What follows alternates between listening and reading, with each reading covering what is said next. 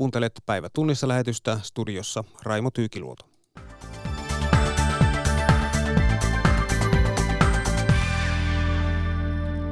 Lähetys keskittyy sunnuntain eurovaaleihin valmistautuvaan Eurooppaan. Eurovalitentissä on vuorossa Vasemmistoliiton puheenjohtaja ja kansanedustaja Li Andersson.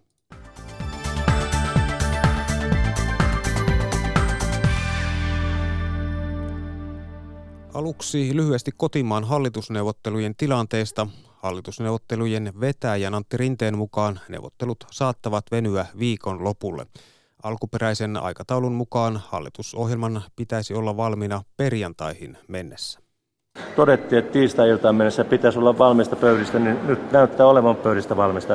Että varmaan joitakin poikkeuksia tulee olemaan, että menee yöhön tai huomisaamuunkin. Ja nyt kun tässä on nämä eurovaalitentit puheenjohtajille, niin se käytännössä tarkoittaa sitä, että puheenjohtajan aikataulusta en ole ihan varma, että onnistuuko perjantaihin mennessä tätä kokonaisuutta lyödä kasa, että täytyykö käyttää viikonloppuun. Ja sitten taas viikonlopussa on erilaisia asioita, jotka vie aikataulua puheenjohtajalta. Tämä on nyt vähän se epävarmuus. Arvioi hallitusneuvottelujen vetäjä Antti Rinne. Politiikkaradion eurovaalitentissä on tänään vasemmistoliiton puheenjohtaja ja kansanedustaja Li Andersson. Toimittajina Linda Pelkonen ja Tapio Pajunen. Tervetuloa Politiikkaradion eurovaalitenttiin vasemmistoliiton puheenjohtaja Li Andersson. Kiitos. Teillä on liian jännä meininki. Te ette halua purkaa EUta, oikeastaan päinvastoin. Mutta haluatte kuitenkin radikaalisti muuttaa EUta. Teidän eurovaalilinjauksia kun lukee, niin ei voi tulla muuhun johtopäätökseen kuin että EU on teidän mielestä aivan liian markkinaliberaali ja oikeistolainen projekti. Mutta se, mitä mä en ymmärrä, on, että miksi teiltä kuitenkin puuttuu tästä teidän ohjelmasta kaikki vanhat kunnon vasemmiston tunnukset. Te ette puhu sosialismista, te ette puhu kommunismista – te vastustatte kyllä yksityistämistä, vaaditte parempia palkkoja ja työehtoja, vaaditte EU-tason vähimmäispalkkaa. Eli tavallaan haluatte tehdä talouspoliittisen vallankumouksen, ei ainoastaan talouspoliittisen vallankumouksen, mutta ette puhu vallankumouksesta. Niin miksi ihmeessä? No musta oli itse asiassa aika hyvä, hyvä kuvailu vasemmistoliitosta ja meidän ajattelusta ja myöskin meidän eurovaaliohjelmasta. Eli se kantava ajatus siinä tosiaankin on se, että EU on ollut liian – liian markkinoiden vapauttamiseen suuntautunut oikeistolainen projekti ja nyt pitäisi EUn sisäisen ja EUn politiikan suunta saada muutettua niin, että paremmin huomioidaan ihmisten työehtojen valvonta ja, ja ympäristö- ja ilmastokriisin ratkaiseminen. Ja kyllä meidän mielestä parhaiten pystytään avaamaan ihmisille se, että mitä vasemmistolainen ajattelu ja aatemaailma tarkoittaa näiden konkreettisten esitysten kautta, eikä niin, että me lähdettäisiin tämmöiseen aate aatefilosofiseen pohdintaan meidän vaaliohjelmista, jonka lisäksi vasemmistoliitto ei tietenkään ole niiltä osin kommunistinen puolue, eikä sitä, sitä käsitettä kuulukaan meidän vaaliohjelmasta löytää. No joo.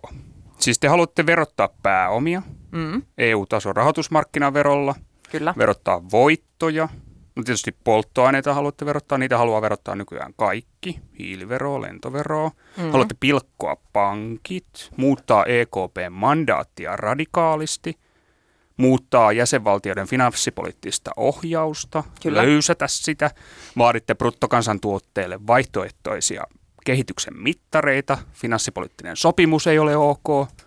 Tämä oli vallankumous. Niin, no kyllä mä luulen, että aika monet ihmiset itse asiassa kokeekin, että, että tämä maailma, missä me eletään yhteiskunta, niin kyllä no, tarvitsisi aika laillisen poliittisen suunnanmuutoksen, jotta me saataisiin ratkaistua nämä isot ongelmat, mikä meillä on edessä. Siis Euroopan unionin alueella jo tällä hetkellä tämä eriarvoisuus aiheuttaa, tavallaan se, että se jatkuu, niin se antaa myöskin polttoainetta näille oikeistopopulistisille liikkeille esimerkiksi. Mä ymmärrän hyvin sen, että monet äh, ihmiset EU:ssa kokee, että EUn eliitti ja päättäjät eivät tosiaankaan ole niiden asialla. Sen jälkeen, että eurokriisin jälkimainingeissa toteutettiin erittäin äh, rajua talouskuripolitiikkaa.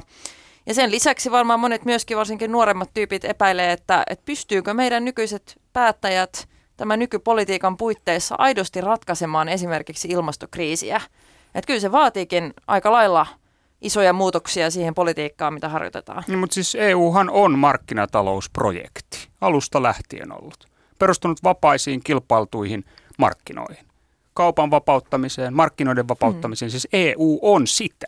Tehän ette siis hyväksy EUta. Nyt te haluatte kyse... muuttaa sitä noin fundamentaalilla Ei, tavalla. Vaan kyse on siitä, että mitä näiden markkinoiden vapauttamisen vastapainoksi EU nyt tänä päivänä pitäisi tehdä ja minkä tyyppisiin tavoitteisiin pitää käyttää niitä ohjausvälineitä, mikä meillä on EU-päätöksentekojärjestelmän puitteissa. Otetaan energia- ja ilmastopolitiikka hyvänä esimerkkinä.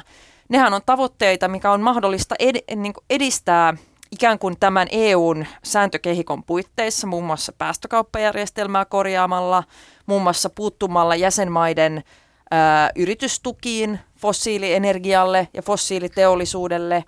Ää, ja samanaikaisesti esimerkiksi nämä esitykset, mitä me ollaan tehty vähimmäis toimeentulosta sosiaaliturvan osalta tai työehtojen valvonnasta, niin meidän mielestä ne on sellaisia toimenpiteitä, mitä me tarvitaan vastapainoksi samanaikaisesti, kun sitten ollaan edistetty esimerkiksi työntekijöiden vapaata liikkuvuutta. Et samanaikaisesti, kun vapautetaan markkinat, niin pitää myöskin huolehtia työehdoista, hyvinvoinnista ja, ja ympäristöpolitiikan riittävän kunnianhimoisesta tasosta. No mutta te kirjoitatte, että EU on vuosien ajan ollut oikeistolaisen politiikan määrittelemää ja keskittynyt sisämarkkinoiden toimintaan. Mm.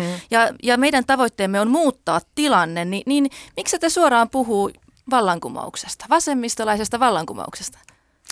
Koska musta toi on taas vähän tällaisesta niin kuin ihmisten arkirealiteeteista niin kuin irrotettuja käsitteitä. Että jos mä nyt menen tonne torille kertomaan, että minä haluan vallankumouksen, niin eihän se kerto yhtään mitään kenellekään. Miten niin? Sehän vasta Mut kertoo. Jos, jo, jos, mä kerron, että, jos mä kerron, että me haluamme tehdä Euroopan unionin hiilineutraaliksi vuoteen 2040 ja haluamme sen tavoitteen toteuttamiseksi korjata päästökauppajärjestelmää, haluamme kieltää jäsenmaiden tuke, tuet fossiili energialle, niin kyllä mä mun mielestä niin kun paremmin pystyn silloin avaamaan ihmisille, että minkälainen se meidän poliittinen suunnanmuutos on, mitä me halutaan saada aikaiseksi. Ja samanaikaisesti tuoda esille sitä, että se on niin täysin realistista toteuttaa ikään kuin, niin kuin tämän nykyisen EUn järjestelmän puitteissa. Et se muutos, no, mikä mutta... se edellyttää, on se, että me saadaan sellaisia päättäjiä sinne, jotka ovat aidosti sitoutuneita ratkaisemaan sekä eriarvoisuuskriisin että ilmastokriisin nyt samanaikaisesti. No mutta hei, te vaaditte, että EU huolehtii työntekijöiden vähimmäisturvasta kaikissa unionimaissa. EU on ajattava sosiaalisia oikeuksia lainsäädännöllä ja sen tiukalla valvonnalla. Mutta samaan aikaan EU ei pidä puuttua talouspolitiikan ohjauksella eri maiden työmarkkina- ja sosiaaliturvajärjestelmiin. Eikö tämä ole ristiriitasta?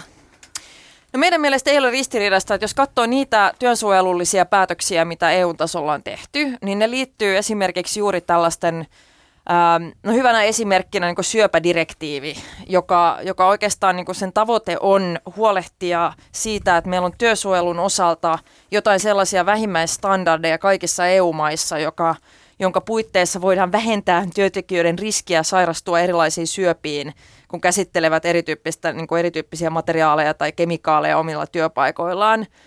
Ähm, niin ehdottomasti mun mielestä se on sellaista sääntelyä, mikä sopiikin Euroopan unionin puitteeseen, koska siinä on kyse vähimmäispelisääntöjen tasaamisesta eri maiden välillä tilanteessa, jossa me toimitaan, toimitaan yhteisillä sisämarkkinoilla.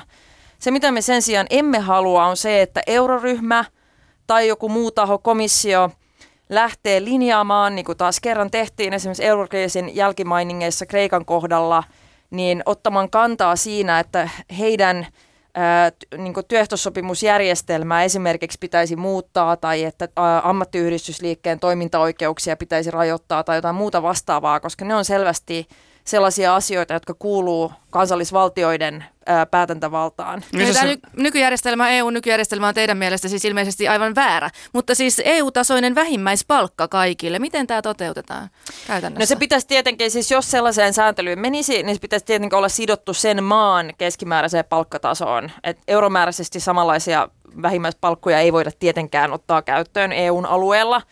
Eli silloin siinä olisi kyse vähimmäispalkkatasosta jokaisessa maassa, joka on sidottu niin sen maan keskimääräiseen palkkatasoon tai elintasoon, ja jonka kautta sitten voidaan huolehtia siitä, että on jonkunlaista tällaista vähimmäisturvasääntelyä koko Euroopan unionin alueella, joka sitten turvaa työntekijöiden oikeuksia kussakin no, maassa. No, parantaisiko tämä jollain tavalla niin kuin suomalaisten asemaa?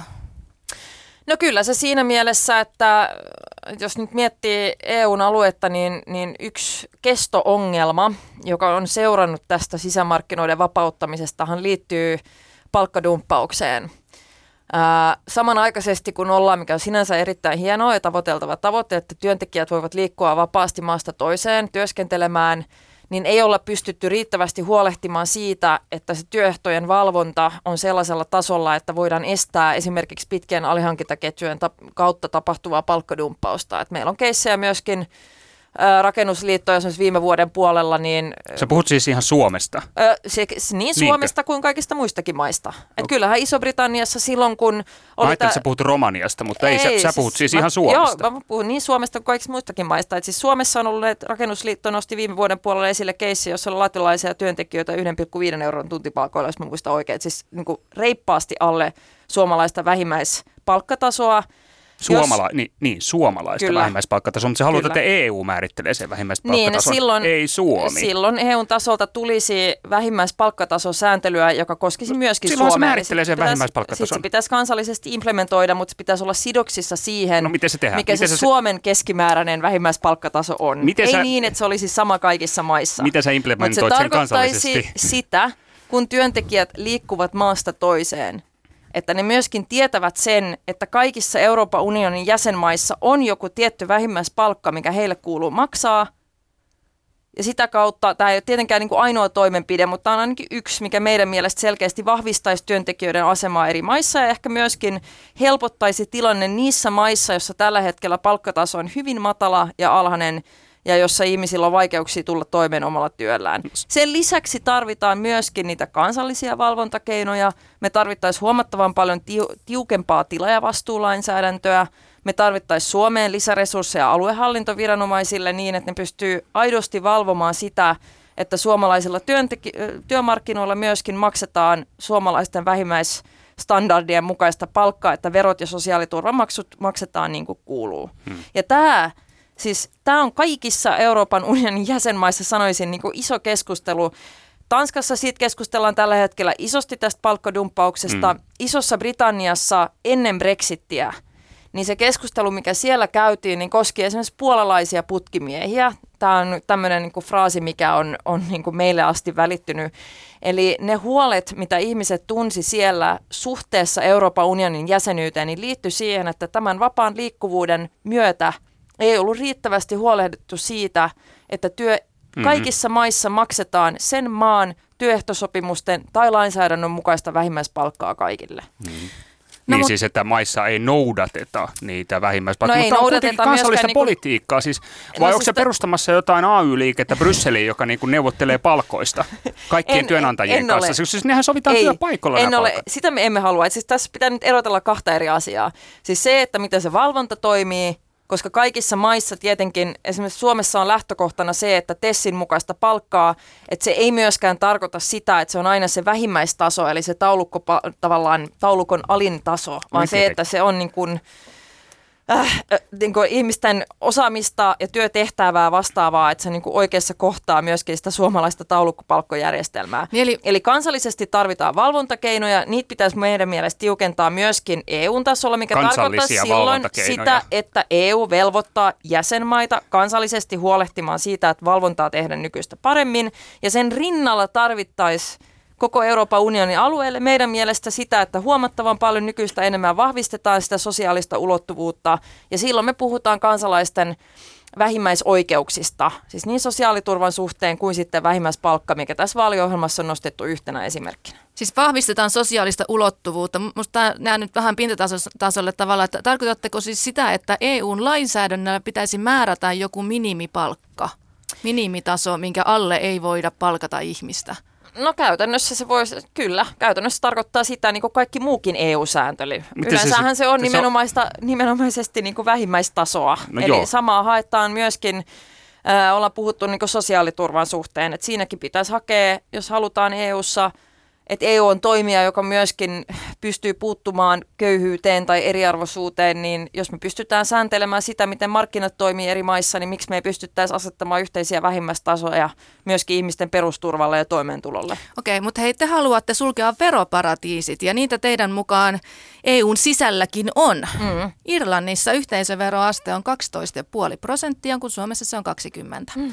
Niin, niin onko Irlanti mielestäsi veroparatiisi EUn sisällä? Öö, no kyllä, mä mainitsisin Irlannin yhtenä esimerkkinä, joo. No Irlanti on houkutellut maahan isoja tämmöisiä ITC, ICT-jättejä edullisilla verodiileillä, muun muassa mm. Applea ja Googlea. Näiden yhtiöiden osuus Irlannin bruttokansantuotteesta on aivan valtava. Uskotko todella, että poliittisesti realistista painostaa Irlantia päätökseen, joka pakottaisi nämä yhtiöt ulos Irlannista?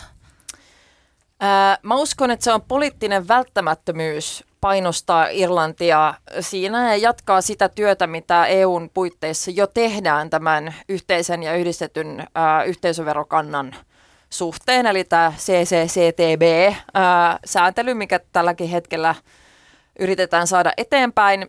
Helppoa se ei varmastikaan ole, koska nämä veroparatiisit tietenkin mielellään jatkaisivat veroparatiiseina Eli puhut nyt siis Irlannista veroparatiisina. Kyllä. No, Selvennettäköön tämä. Siis Kyllä. Siis Irlanti on no siis Lontoon City, Lontoon City on toinen, mikä paljon äh, käytetään esimerkkinä, tai sitten nämä saaret brittien ulkopuolella, joka nyt myöskin näissä keskusteluissa Hollannilla on myöskin mun ymmärtääkseni äh, sellaisia käytäntöjä, jossa, jossa voidaan niin kuin yrityskohtaisia verosopimuksia jopa tehdä ja sitä kautta tarjota diilejä. Eli, eli kyllä näitä on.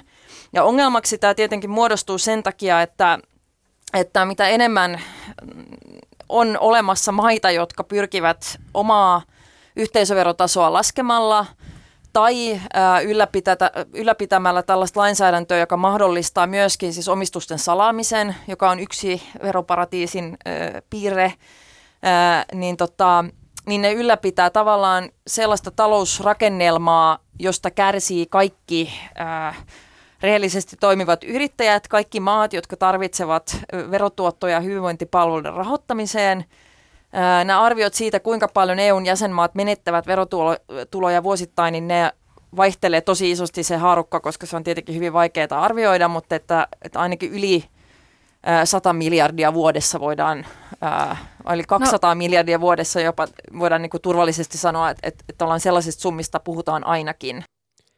Politiikkaradion eurovaalitentissä oli tänään Vasemmistoliiton puheenjohtaja ja kansanedustaja Lee Anderson. Toimittajina olivat Linda Pelkonen ja Tapio Pajunen. Tänään on EU-vaalien ennakkoäänestyksen viimeinen päivä. Ennakkoäänestys on ollut viime eurovaaleja vilkkaampaa. Varsinainen vaalipäivä on ensi sunnuntaina. Uudesta parlamentista on tulossa aiempaa hajanaisempi, kun vanhat valtapuolueet menettävät ääniä pienemmille puolueille. Siksi äänestäminen on aiempaa jännittävämpää, arvioi Brysselissä EU-tutkimuslaitoksessa työskentelevä asiantuntija Annikka Hedberg. Meillä on ollut tosi pitkälle, niin se on ollut tämä EPP, ja sosiaalidemokraatit, jotka on periaatteessa myöskin jakaneet nämä isot paikat keskenään. Tässä näissä vaaleissa, nyt kun tiedostetaan, että ALDE puolueena, mutta että myöskin vihreät voisivat saada huomattavasti enemmän kannatusta, niin se tekee tietenkin tästä äänestyksestä myös itsessään hauskemman. Eli tässä on myöskin syy mennä äänestämään ja uskoa, että sillä äänellä on merkitystä. Sanoo European Policy Center tutkimuslaitoksen EU-politiikka-asiantuntija Annika Hedberg. Tällä parlamentilla on myös edellistä enemmän sanavaltaa EU-budjettiin ja esimerkiksi maatalouslinjauksiin. EPCn Annika Hedberg ympäristölainsäädännön puolella ilmastonmuutoksessa, niin EUllahan todellakin on valtavasti keinoja vaikuttaa. Ja mä otan yhden hyvän esimerkin, missä tällä tulevalla parlamentilla tulee olemaan paljon sanottavaa.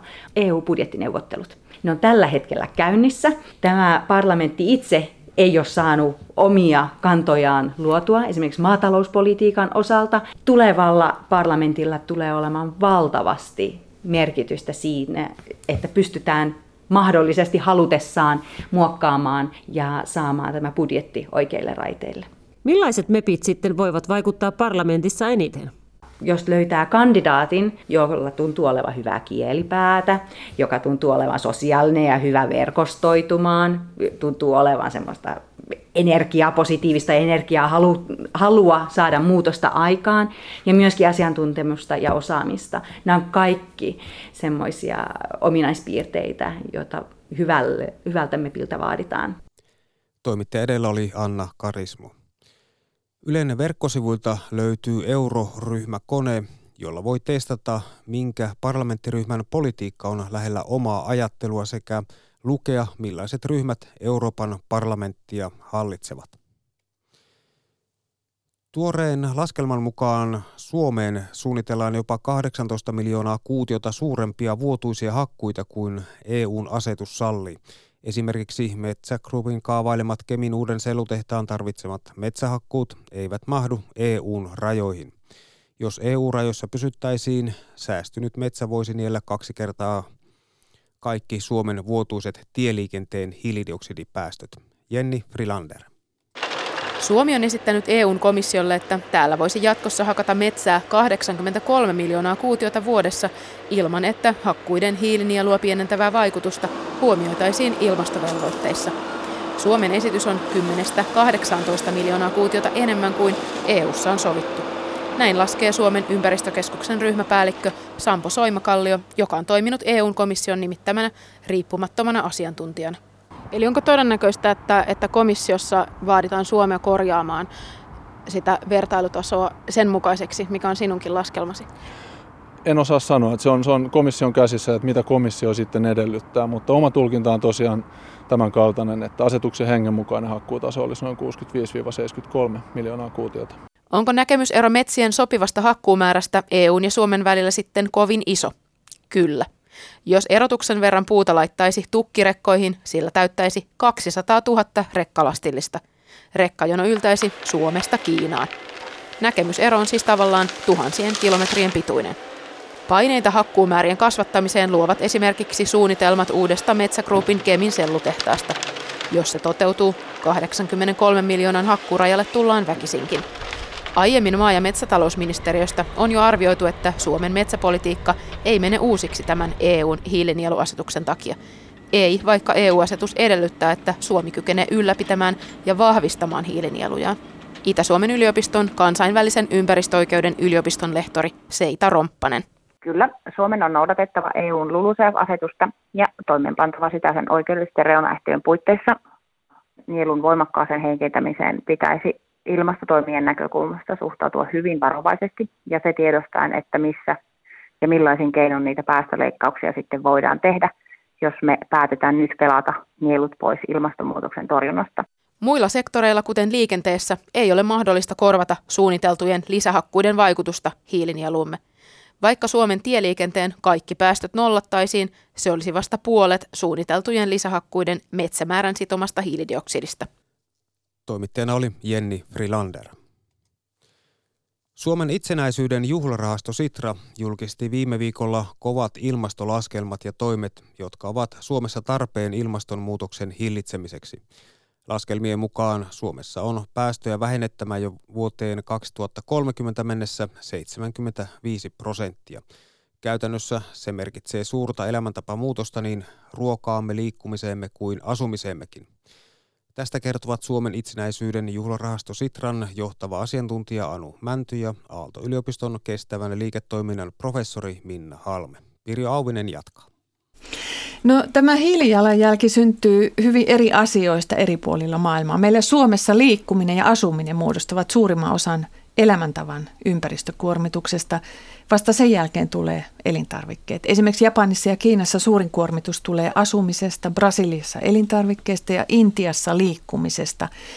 Nyt meillä maakunnissa on älähdetty, että Sitran ehdotus, ehdotusten toteutus kautta koko Suomen tyhjentäisi maaseudun, kun alkutuotannolta hävitettäisiin markkinat ja liikkumista vaikeutettaisiin. Olisiko tämä suomalainen maaseutu se suurin kärsijä?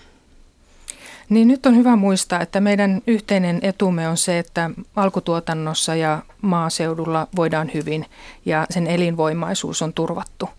Eli tämä kaupungistuminen, joka on trendi, joka osittain johtuu ilmastonmuutoksesta maailmanlaajuisesti, mutta Suomessa myöskin muista tekijöistä, kuten työpaikkojen saatavuudesta ja näin poispäin – No on hyvä muistaa, että meidän työmme tähtää siihen, että me löydämme niitä keinoja, joilla me saamme meidän äh, ruokaturvan ja, ja liikkumisen mahdollisimman hyvin toimimaan läpi Suomen.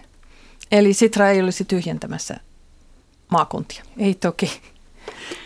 Mä voisin vielä tästä sen verran jatkaa, että ää, läheltä tulevalla ruoalla, eli esimerkiksi suomalaiselta maaseudulta suomalaisille tulevalla ruoalla, on keskimäärin – pienempi ekologinen jalanjälki, eli haitallinen ympäristövaikutus, koska sitä ei tarvitse kuljettaa kaukaa, eli ei syntyisi kuljettamisen hiilidioksidipäästöjä. Eli mä näen pikemminkin, että ruokanäkökulmasta tämä on maaseudulle mahdollisuus, jos me siirrytään tarkastelemaan esimerkiksi kuljettamisen päästöjä enemmän. Ja sitten on hyvä muistaa myös, että kaupunkilaisten ekologinen jalanjälki on keskimäärin suurempi kuin maaseudulla asuvien ihmisten ekologinen jalanjälki.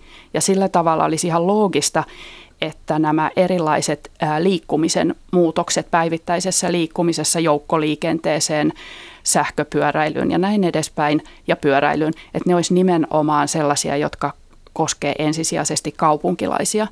Ja se, sellaiset järjestelyt yhteiskunnassa ei ole mitään rakettitiedettä vaativia asioita, vaan ne on enemmän poliittista tahtoa vaativia järjestelyitä. No sitten kysyn Anu Männyltä ihan tähän lopuksi ja kyllä varmaan Mia Halmekki voi tähän osallistua, mutta nythän keskustellaan paljon siitä, että, että kun alkaa olla yhä enemmän tietoa tästä, tästä ilma, ilmastonmuutoksesta ja siitä, kuinka näitä päästöjä on, on saatava, saatava vähenemään – erityiset nuo, erityisesti nuoret ovat tästä ahdistuneet, niin, niin kannatteko te vastuuta Sitrassa nyt tästä, tästä, että meillä alkaa olla sitten nuoriso, joka, joka yhä synkemmin katsoo tulevaisuuteen sen takia, että nämä, nämä ilmastovaatimukset ovat näin kovat? Niin, tämä hätähän on maailmanlaajuinen ja, ja olemme myös huomanneet että suomalaisissa nuorissa ja erityisesti nuorissa aikuisissa tätä hätää. Ja nyt olisi hyvä muistaa se, että me tuomme esille niitä käytännön ratkaisuja ja toimenpiteitä, joilla me voidaan yhdessä muuttaa suuntaa ja ehkä huojentua siitä, että, että tilanne on päässyt näin pahaksi. Minnalla varmaan on niin käsitys siitä, että miltä meidän sukupolvemme näyttäytyy nyt nuorten silmissä ja toisaalta on ehkä hyväkin, että, että meillä pikkusen nousee sellainen itsetutkiskelun vaihe tässä, että olisiko tässä vielä jotain tehtävissä. Mia. Joo, me tiedetään ö, opiskelijoista sen verran, että jos ö, kääntää sen ilmastoahdistuksensa toiminnaksi, niin ö, se on paras tapa siihen ahdistuksen lievittämiseen, että se on niin kuin minkä tahansa ison ongelman kanssa, että sitä ei voi puhumalla poistaa, vaan sen kanssa pitää työskennellä. Ja tässä se paras tapa on nimenomaan niiden muutosten tekeminen, että meidän nuoret on hyvin oikeassa siinä, mitä parhaillaan ovat tekemässä. Piri Auvisen haastateltavina olivat Suomen itsenäisyyden juhlarahaston Sitran johtava asiantuntija Anu Mänty ja Aalto-yliopiston kestävän liiketoiminnan professori Minna Halme. Ukrainan uusi presidentti Vladimir Zelenski vannoi eilen virkavalansa ja ilmoitti heti virkaan astujaispuheessaan hajoittavansa maan parlamentin. Millaiset ajat Ukrainaan on odotettavissa, sitä arvioi Suomen Ukrainan suurlähettiläs Juha Virtanen. Kiovan soitti Anna Lehmusvesi. Minkähän takia Zelenski hajotti parlamentin noin niin kuin heti ensitöikseen? Niin säännönmukaiset parlamenttivaalit ne olisivat ensi lokakuussa – mutta nyt hän tietysti käyttää hyväkseen tätä tilaisuutta ja laajaa tukeaan. Tässä Ukrainassa ylin poliittinen päätöksenteko se jakautuu presidentin ja parlamentin kesken. Ja olisi tietysti tärkeää saada vahva presidenttiä tukeva koalitio parlamenttiin. Ja Zelenski toivoo, että yhteiselo tämän nykyisen parlamentin kanssa olisi mahdollisimman lyhyt ja hän saisi sitten suuren vaalivoiton, mitä aikaisemmin vaalit järjestetään. Ja tämä päätös oli myös tehtävä pikaisesti, koska tässä olisi vain runsas viikko tai viikko aikaa tehdä tämä päätös. Ja olihan se aika vaikuttavaa, että heti ensi töikseen hän ilmoitti tästä rajoittamisesta. No, Zelenski ilmoitti myös tulitauon saamisen Itä-Ukrainaan olevan hänen ensimmäinen tehtävänsä. Miten vaikea tuo tavoite on? No onhan se vaikea, koska Minskin sopimus, joka on ollut nyt voimassa runsaat neljä vuotta, niin sen toimeenpano ei ole edennyt ollenkaan. Ja tietysti Zelenski lähtee viisaasti siitä, että tehdään jotain konkreettisia myönteisiä tekoja. Hän puhuu, että ensin, ensi askel olisi tulitauko, sitten vankien vapauttaminen ja palauttaminen ja sitten vielä alueiden palauttaminen Ukrainalle lopuksi. Nämä ovat aika vaikeita askelia ja tiedetään, että myöskään poliittista tahtoa ei ole löytynyt sitten muilta osapuolilta. Ja, mutta hän on sitoutunut voimakkaasti tämän konfliktin ratkaisemiseen ja toivotaan, että hänen uudet ehdotuksensa ja toimenpiteensä auttavat tässä asiassa. Millaisia asioita täältä aiemmin täysin politiikasta kokemattomalta 41-vuotiaalta TV-koomikolta, nyt sitten presidentiltä, niin tässä voidaan vielä odottaa? Joo, toivotaan, että hän jatkaa tällaista proaktiivista linjaa ja hänen tyylinsä poikkeaa kyllä aikaisemmista poliittisista päättäjistä Ukrainassa.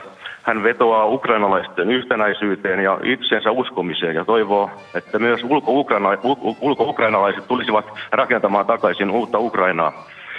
Se, mikä on tässä hyvä, on myös se, että täällä luottamus poliittisiin valtioelimiin on erittäin alhainen.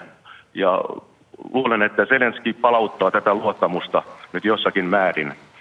Ja hän myös vastustaa näistä monopoloja ja sitten median, oligarkkien valtaa hän vastustaa ja kaikki tällaiset tekijät, ne vaikuttavat kyllä myönteisesti myös kansan, kansan mielipiteeseen. Arvioi Suomen Ukrainan suurlähettiläs Juha Virtanen.